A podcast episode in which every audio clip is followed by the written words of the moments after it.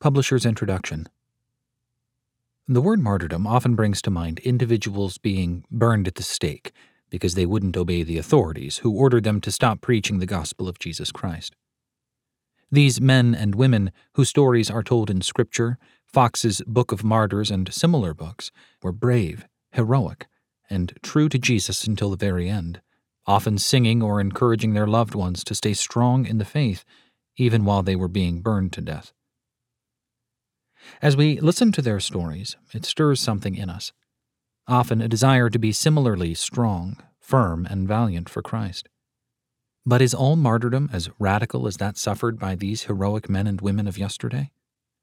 It has occurred to me that we think these valiant men and women of history who rejoiced to suffer and die for the name of Christ, and whom we remember especially because they praised God even while in terrible physical pain, must have possessed some wonderful secret knowledge about how to live that most of us don't understand.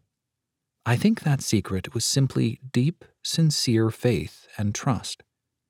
Faith that God totally knew what he was doing, and trust that if he delighted to have them suffer anything, big or little, that it was according to his perfect will. What about you? Do you believe that everything that happens in your life is according to God's perfect will, even the suffering parts?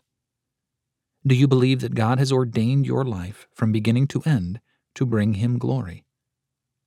What if the situation in your own home requires you to suffer in some way? Can you still praise God for this opportunity to suffer, or do you run and hide? What if your spouse or children are not always kind to you? Can you consider that an opportunity to rejoice, or do you bail out somehow? What if a brother or sister from church speaks ill of you? Can you rejoice and truly love that person? giving them good gifts and treating them with the kindness you wish they'd show to you. Christ commanded us to love our enemies, but somehow, I'm afraid we Christians today think of enemies only as the very worst of thieves and murderers, but forget that this principle of thankfulness, love, and forgiveness applies to much smaller doses of suffering as well. For some reason, if someone is only mildly unkind to us, we tend to react terribly. While these close to home situations are certainly not death for the sake of the name of Jesus Christ, we still ought to see these as opportunities rather than difficulties. God wants you to love your enemies at all times, cheerfully accepting suffering of all kinds, even in the little things. It is for this reason that we think this book is especially important today.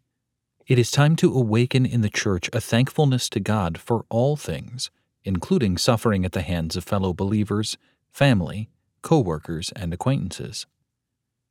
That doesn't mean we should invite difficulties and challenges, but rather, when we have an opportunity to suffer, we will find that being prepared for suffering, and even rejoicing for it, will produce the same joy, peace, and thankfulness that our heroes of the faith also had.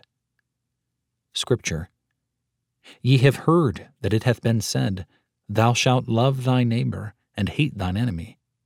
But I say unto you, Love your enemies, bless them that curse you, do good to them that hate you, and pray for them which despitefully use you and persecute you, that ye may be the children of your Father which is in heaven. For he maketh his sun to rise on the evil and on the good, and sendeth rain on the just and on the unjust. For if ye love them which love you, what reward have ye? Do not even the publicans the same? And if ye salute your brethren only, what do ye more than others? Do not even the publicans so? Be ye therefore perfect, even as your Father which is in heaven is perfect. Matthew chapter 5 verses 43 through 48. Why do ye not rather suffer yourselves to be defrauded? 1 Corinthians chapter 6 verse 7.